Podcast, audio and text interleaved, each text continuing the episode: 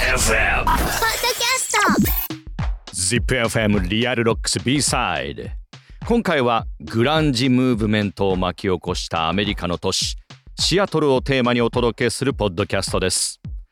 1991年9月ロックシーンに地殻変動が起こったと言われています。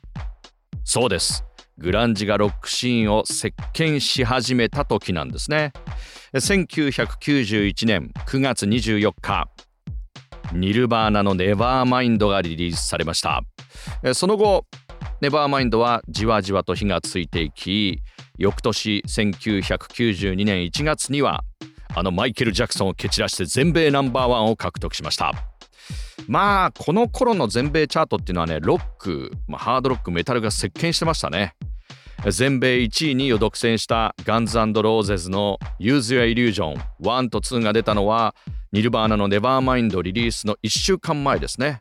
1991年9月24日ちょうど1週間前。そしてメタリカのブラックアルバムが出たのは1991年。ネバーマインドとかガンズのアルバムが出た1ヶ月前8月の12日。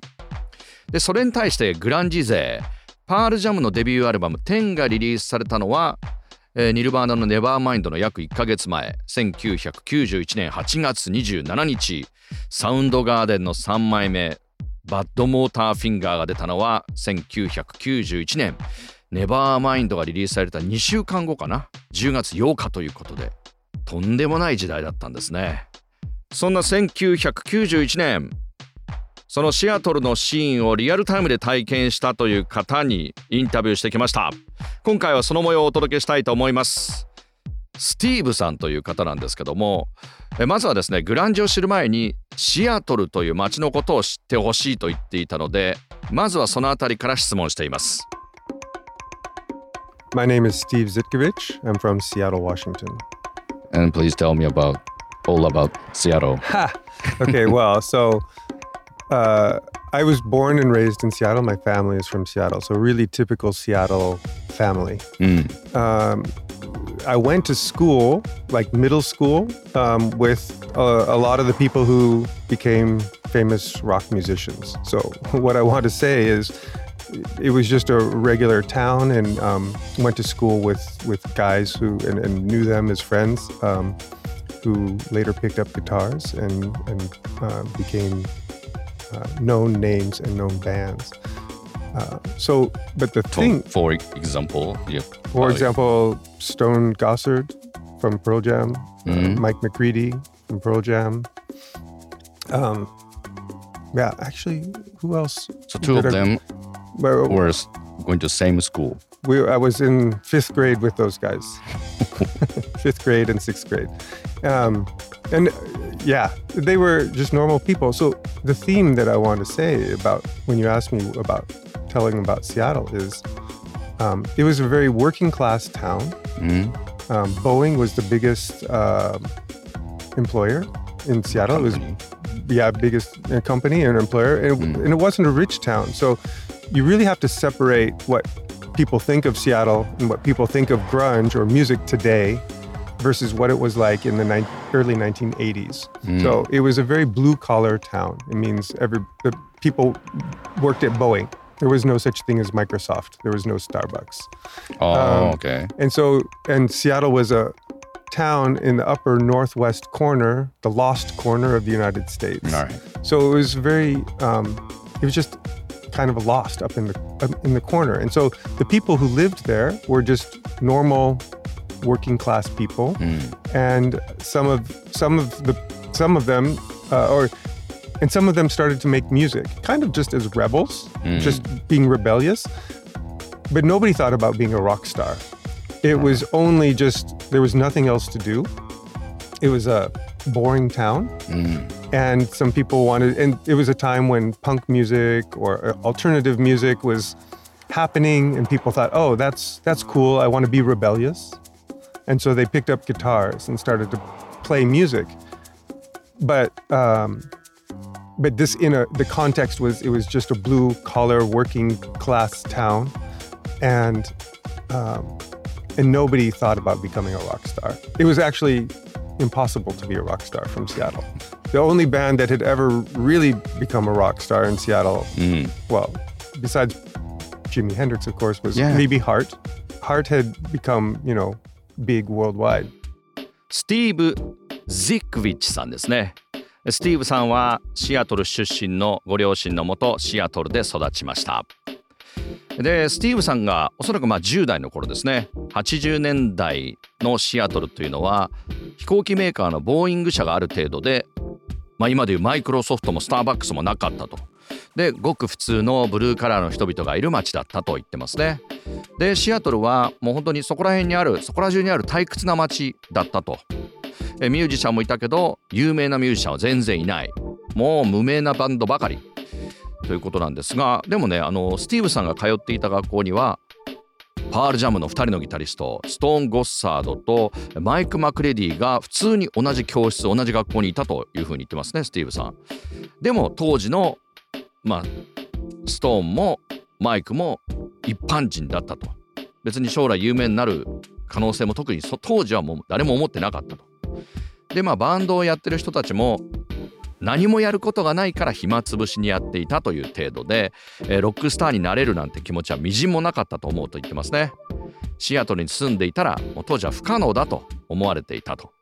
で実際にシアトル出身の有名なミュージシャンというのは60年代はジミー・ヘンドリックス、まあ、70年代から80年代はハートぐらいしかいなかったんだからねというふうに言ってますね。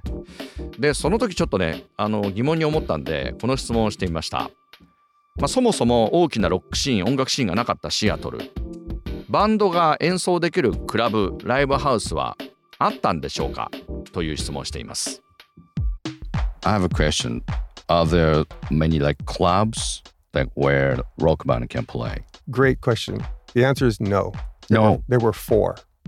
Four There were about there So were four bars in the 80s or in 90s? uh, in the 80s.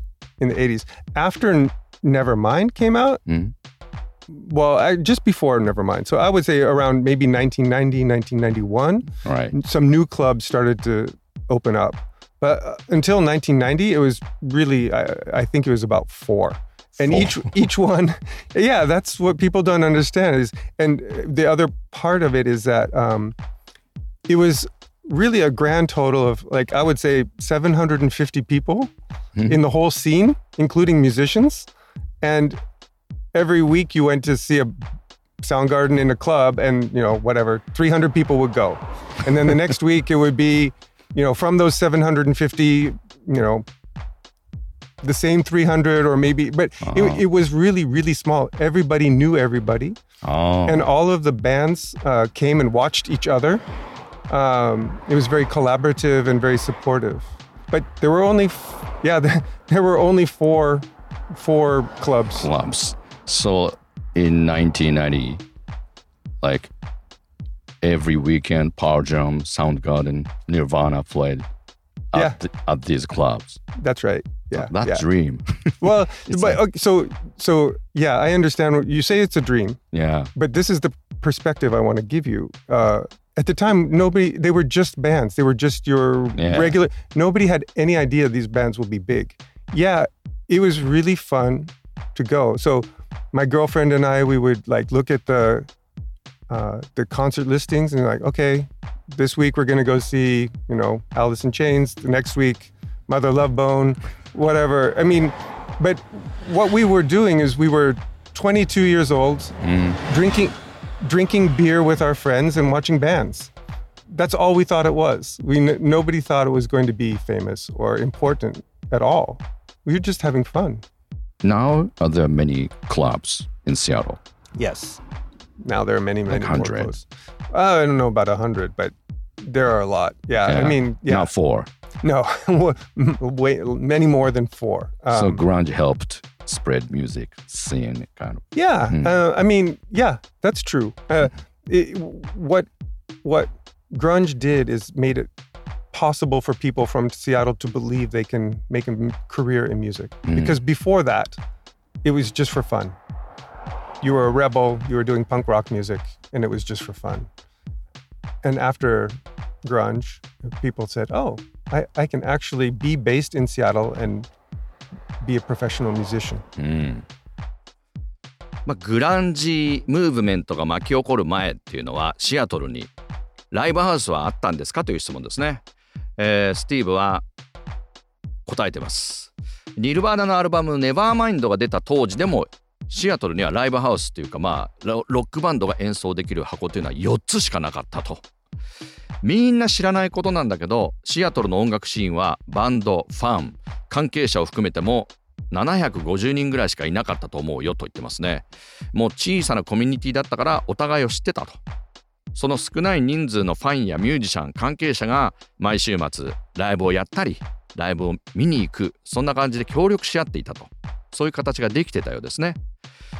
で1991年の9月ニルバーナのネバーマインドがリリースされる前は、まあ、90年ぐらいかな。毎週のようにニルバーナパールジャムサウンドガーデンがその4つのどこかのクラブでプレーをしていたと。でこれが重要なのが当時は彼らが売れていくバンドだとは誰も思ってなかった。とクラブというのは友達やガールフレンドとお酒を飲んで騒いで楽しむ場所だったんだということで言ってますね。でグランジが大ブームになったおかげでシアトルにもライブハウスがどんどん増えていったと。あとグランジムーブメントはただ暇つぶし楽しむためだったそのためにバンドをやっていたミュージシャンたちがシアトルにいてもプロのミュージシャンになれるというチャンスを与えてくれたということも言ってますね。さあ続いての質問いきましょうニルバーナのアルバム「ネバーマインドがリリースされたのは1991年その後世界的なヒットを記録しますその時スティーブさんはどこにいたんでしょうか Because you asked me when did I become aware of Nevermind success. But mm. the thing is, I left the country and. I left the city and the country. And this is in the years or the days before internet. So oh. I had no idea what was happening in Seattle. And I remember I was in Czechoslovakia and I saw the the International Herald Tribune newspaper and A said newspaper, right. it said it said Nirvana is number one on the charts, and I I just I couldn't believe it. Really, I I couldn't. I was thinking to myself, how is this possible? It's just a bar band. How can they be number one? アメリカにいなかったとスティーブさん言ってますね。 で、えー、スティーブさんはなんかこう将来の漠然とした不安があってなんか海外に移住したんですよねその頃。で「ネバーマインドがリリースされる2週間ぐらい前にチェコスロバキアにいたと。当時はもちろんインターネットなんてなかったからその後のシアトルの状況はさっぱり分かんなかったと。でたまたま新聞のインターナショナル・ヘラルド・トリビューンがまあチェコスロバキアでどっかで目に入ったんでしょうね。そその新聞の記事にニルバーナのアルバム「ネバーマインドが全米アルバムチャート1位を獲得したという記事を見てもう信じられない気持ちになったと。シアトルのバーで演奏していたバンドがどうやって全米1位を取ったんだよと混乱したということを言ってますね。インターネットがなかったからこそですよねこのびっくりっていうのもね。さあスティーブさんのお話まだまだ続くんですがそれは次回36回目のリアルロックス B サイドでお届けしたいと思います。スティーブさんが住んでいた家にやってきたニルバーナのカート・コバーンの話やニルバーナを世に送り出したシアトルのレーベル Sub Pop のお話などを聞いています。ZIPFM ポッドキャストリアルロックス B サイド次回もお楽しみに。REAL ROCKS。名古屋の FM ラジオ局 ZIPFM 唯一の洋楽ロック専門番組ザ・ビートルズからデスメタルまでオンエアをテーマに現在進行形のロックを2004年から紹介しています毎週日曜深夜0時半から2時までの90分私、沢田治がお届け。ラジコのタイムフリーならいつでも日本中どこからでも聞くことができます。詳しくは ZIPFM ウェブサイト、または REAL ROCKS の番組ツイッターをチェックチェックチェック。ZIPFM